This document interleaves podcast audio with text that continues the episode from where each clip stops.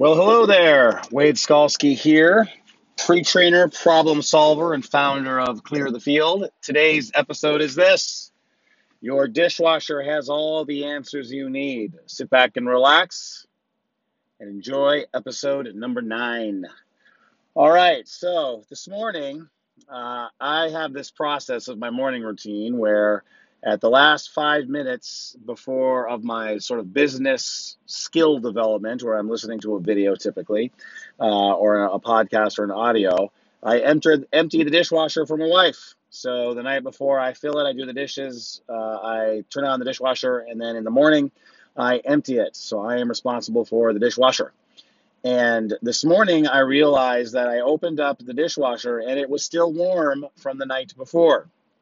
And the reason why it was still warm is because it was filled with plates that had been washed clean by the dishwasher. Uh, and the box that composes the dishwasher is a metal steel box that has to be waterproof. And therefore, since water can't get out of it, it keeps heat in. And I realized, oh, so the environment of this dishwasher keeps the heat warm long after when the process has stopped. And in the purpose of clearing the field, what that means for you is this your environment is like the box in the dishwasher. If your environment is constructed correctly, then your efforts will last long beyond when they are done from the work that you do.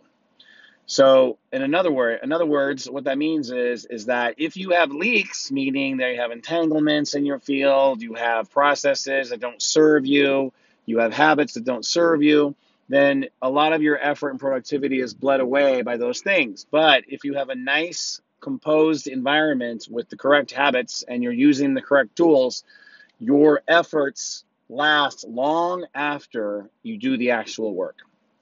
And so, what I want you to consider today is I want you to take out your gratitude journal and write down what you are thankful for with regards to your processes and your environment that are not leaks that keep the heat of your productivity in and what you're trying to accomplish.